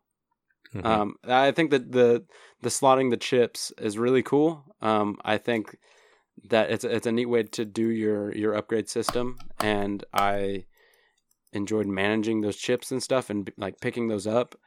Um, but yeah, like hearing what Drakengard and um, the original Nier were, and them just kind of being these like real messes. Uh, I, I think Nier does deserve to to stay on here. yeah, even in a vacuum though, like Yeah, I don't want to completely base these uh these winners off like having a really bad predecessor because that seems strange. Like because Y- yeah. you know using that system, like we could have a fundamentally worse game win this category. Um, I think a big strength of Nier is that like it's telling a story that you know film and book and games have tried to tell a 1000 times and have told a thousand times, like, hey, what if we talk about androids and how they feel about things? Um, but the way Nier performs its uh, philosophical uh, autopsy on like this post-apocalyptic corpse of humankind um, through the lenses of the machines, like you know That through the androids quite- and the uh, and the uh, the machines on the Earth, um, yeah.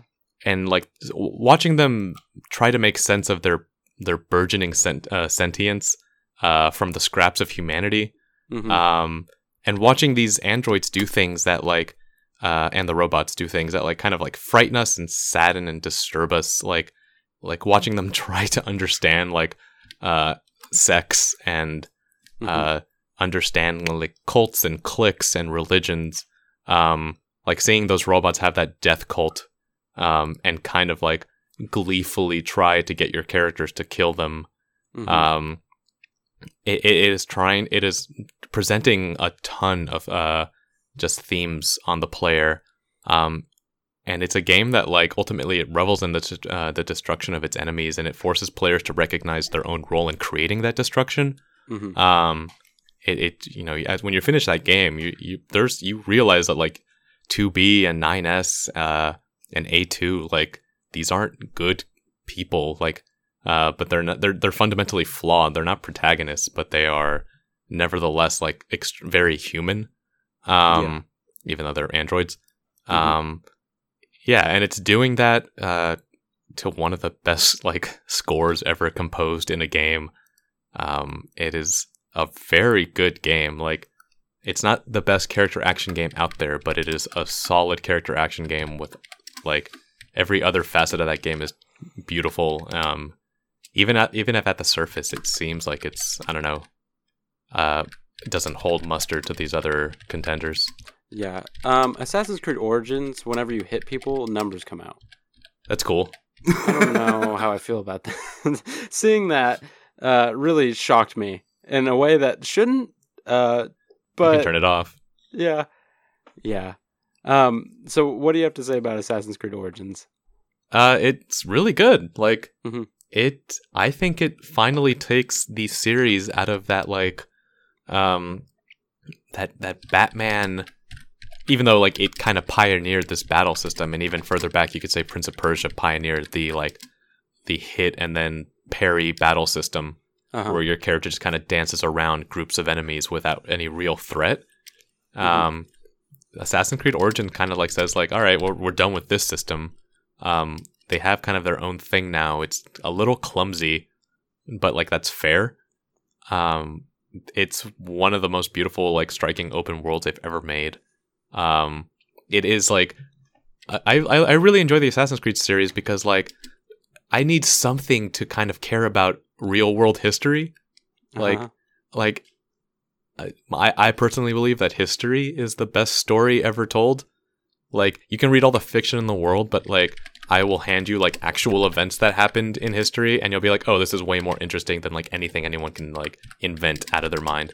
yeah. Um, just because like the nature of like how humans interact with each other fundamentally creates really interesting scenarios yeah. uh, that a person sitting alone thinking of elves um, is going to have trouble doing because they are trying to make it all up from scratch. Have you played Metal Gear?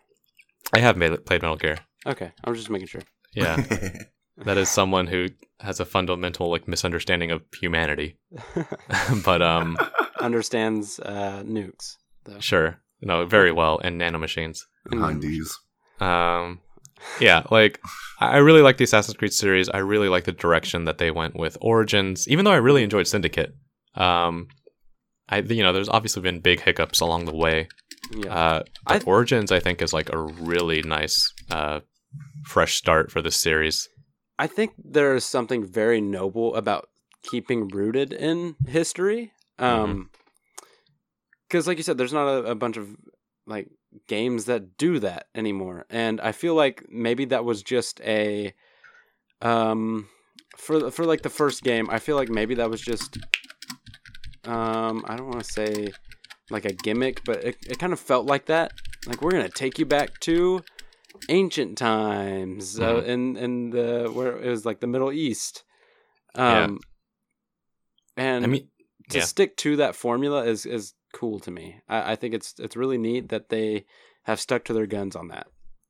For sure. I mean, that's kind of the draw of the series. Like, yeah, and I'm yeah. As this series has advanced, and they kind of like continue swiping the futuristic stuff under the rug.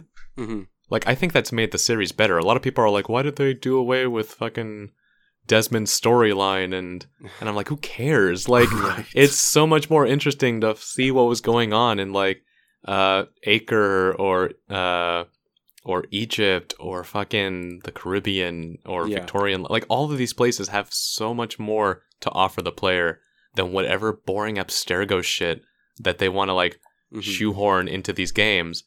Um so I really actually enjoy that they're just like kind of have given I wish they would give up altogether. yeah. Like you can make the game follow some kind of arc, um, some storyline, and all these games can just take place at a different point on that arc. Like you don't need to always have the the moment where we go back to the current century well, and we talk about shit. Yeah, and I I think there is something like cooler about not seeing it sprout from just somebody's ancestor. I think it's cooler to see like and and ma- connect the dots yourself as time goes on. Sure. Um, but like I, I don't know. I think I, I worded that wrong. Whereas I said it was noble of them to like still be doing that. I think it's way cooler that something like this still exists and was able to continue on um, with still rooting itself in history. right. Um, Um, it's really good. Like Assassin's Creed Origins is like a great game, like through and through. It starts slow. Um, I can see people kind of falling off the first five hours or so, but like once Mhm. you get into the weeds of it, it's really fun and rewarding. Um, and they do like like credit where credit's due. Like they don't just go back in Egypt and like it's not a cosmetic thing. Like they really do their research on like what these cultures were like, mhm. um, how people interacted, like the language, everything. Um, and that shows like- in the game. Uh, for sure. Like it, it is actually like well, one of the few games that actually depicts Egypt correctly. Um, especially during this period where Egypt was kind of a, a crumbling empire, um, kind of being uh, taken over by Greeks and Romans. Um, Yeah. but like so much of like when you see Egypt in games, like so much of the mythology or like architecture or whatever they use isn't actually from Egypt. Um, it'll be kind of like it'll be from like what's that fucking movie? Uh, Lawrence of Arabia or like Uh-huh. all these other things. Like it'll be different uh cultures, histories, kind of like shoehorn. Like oh yeah, it's all the same, really. Yeah. Um, so you'll have things like games set in Egypt, like like Cuphead does this, where like the boss in Cuphead is a uh, a jinn or a genie. yeah. Um, even though like the background of that stage is like it, the stage is called Pyramid Peril, yeah. and it's clearly uh the Great Pyramids of uh Giza. yeah. Um, and it's just like there weren't jinns in Egyptian lore. Right. Like you're you're swapping your shit like Cuphead people. Mhm. Um, and in a way, like that's true to Cuphead's 1930s racist roots, yeah. where they don't care about that. But like, it's just stuff like that. Like that happens really, like that happens a lot. Um, and so I like want to call out like the historians on Assassin's Creed who like did their homework Mhm. um, and actually did their due diligence to represent a culture properly. Yeah. Um, And they come like- from different cultures and ethnicities themselves, which is it's yeah, surprising. I, I would say a multi-ethnic group of yeah different cultures, uh, beliefs, and uh, sexual orientations. Yeah. Yeah, All right. So it's good. I don't. I don't. I, I think it doesn't hang. I think Breath of the Wild and Nier are the Yeah. two. Um, so and and I think Breath of the Wild takes this category. okay, I'm like- down for that. yeah, Breath of the Wild, like, not only is a good sequel to Zelda, Breath of the Wild is a good sequel to open world games. yeah, it's, Like, it's a like- great um, it's a great addition to that that genre of open world games and in a genre where it's expected for the games to be kind of broken. I think Breath of the Wild does something amazing where I've only encountered me personally, I only encountered like one big bug, which was like falling through the world at one point. But where in Bethesda, like every one of their games that comes out, you can expect to be able to like glitch through walls, um, have NPCs just break, or all, all this stuff for Nintendo to really come out and have it be their their first big uh like large scale open world and have it just kind of work and work how you would expect it and work in ways that you would you would even not expect by just saying I wonder if I can do this and having that work out like it it's amazing. It, uh, yeah, it, it's pretty good. Yeah, I mean it's amazing because like it's an open world game that actually encourages exploring, yeah.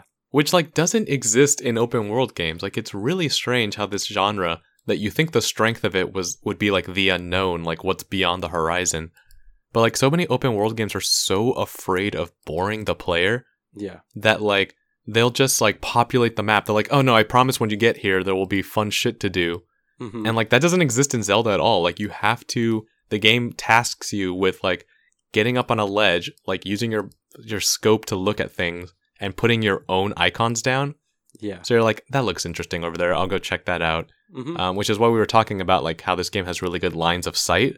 That's like very deliberate because like the game is trying to encourage you to go in a direction you find interesting yeah. rather than trying to get you down like some path that goes to wherever the narrative is. Like it's very easy to play Breath of the Wild for 20 hours before you get to the first town uh, Yeah. where the narrative keep, uh, kicks again. Um, yeah, like this game encourages exploration in a way that open worlds have just given up on doing.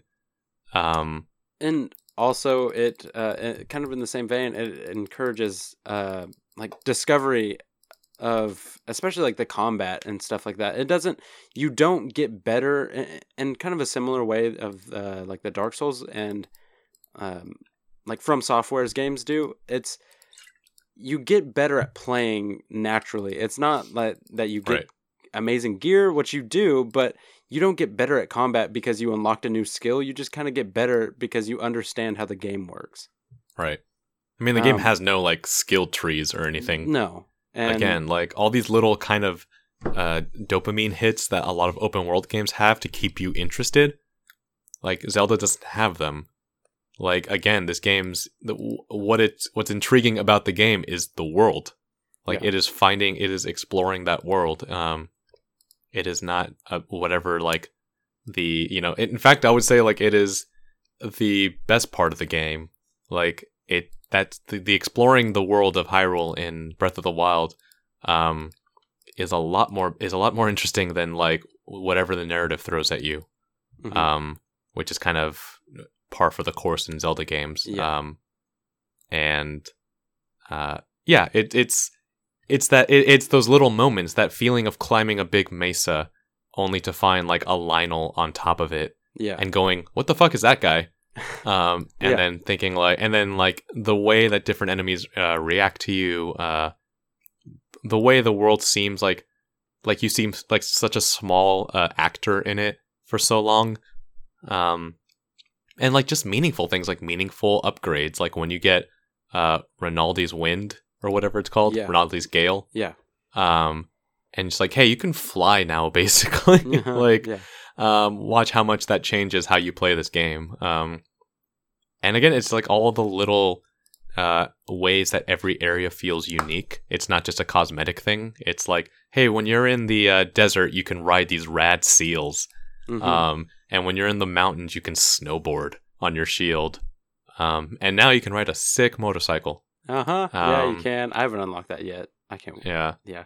Um, yeah. The last thing I'll say is it's like not only is it a huge like change for the Zelda franchise. I mean, it's something new for Nintendo, and it's like something new for again the genre. Um, and yeah, I I, I think it's I think it wins uh, personally. Yeah. Okay. Any anything you want to add, Rob?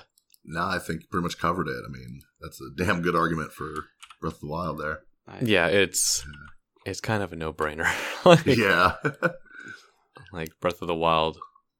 Let me It's add one some hell of a context. sequel. Uh, Rob doesn't like Zelda. Yeah, see, that's saying something if I'm okay with it winning. It's real good.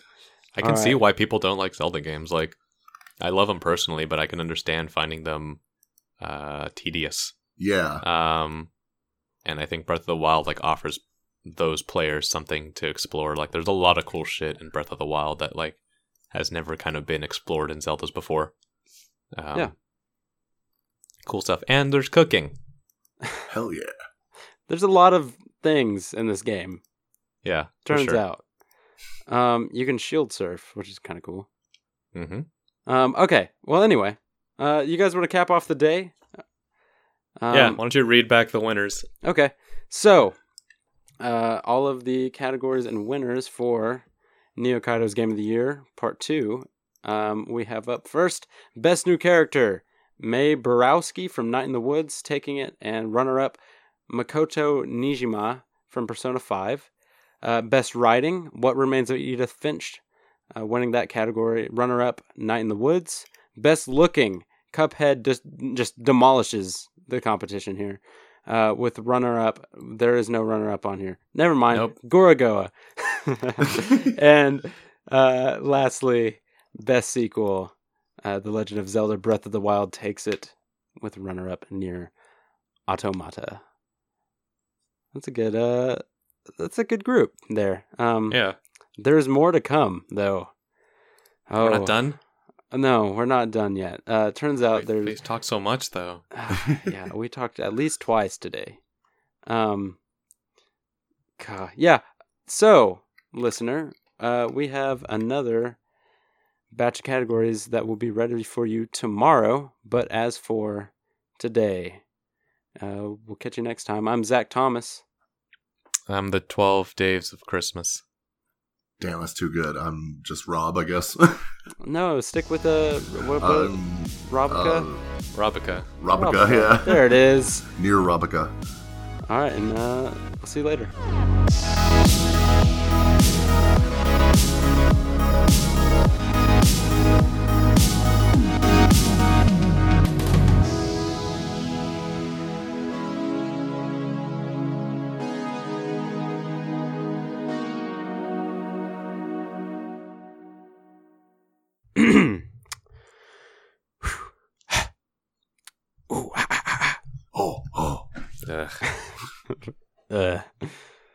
Um. All right. Capping off day two. Oh no, that's corn. That's a that's a different. Boom. Leaving that in, by the way. Living like a freak on the lead. You wanna see the light?